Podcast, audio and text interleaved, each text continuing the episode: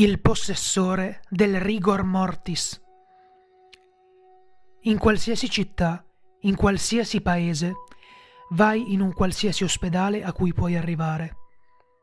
Quando entrerai, vedrai un'impiegata dietro il bancone. Non parlarle, stai semplicemente dove sei. Dopo, fingi la malattia o la peggiore condizione medica che riesci ad imitare l'impiegato lo vedrà. Respira e dopo chiamala in aiuto.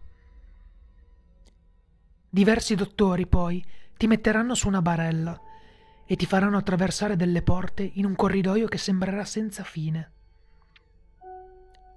Le luci si accenderanno e si spegneranno e tu darai un'occhiata veloce a quei medici in putrefazione.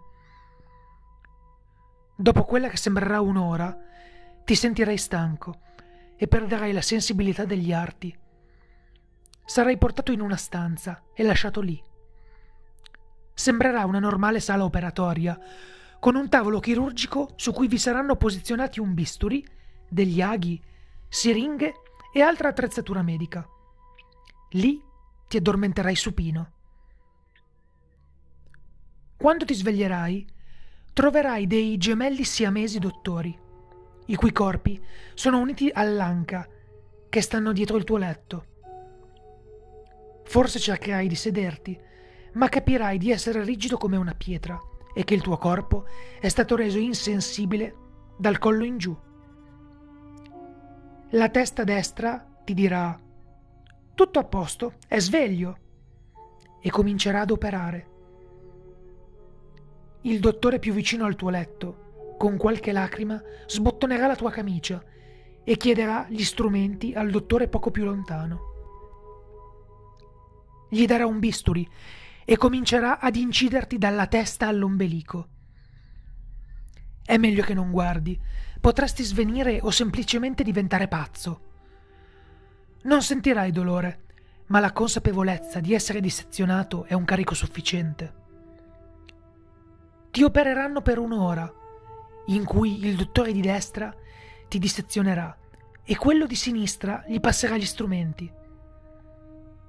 Verso la fine lui ti ricucirà e dopo ti lascerà coperto di sangue e altri fluidi corporei. Per ritornare nel mondo reale, torna semplicemente a dormire. Quando ti sveglierai, sentirai il basso ventre dolorante.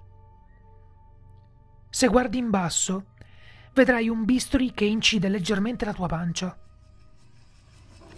Prendilo e fasciala usando una benda vicino a te.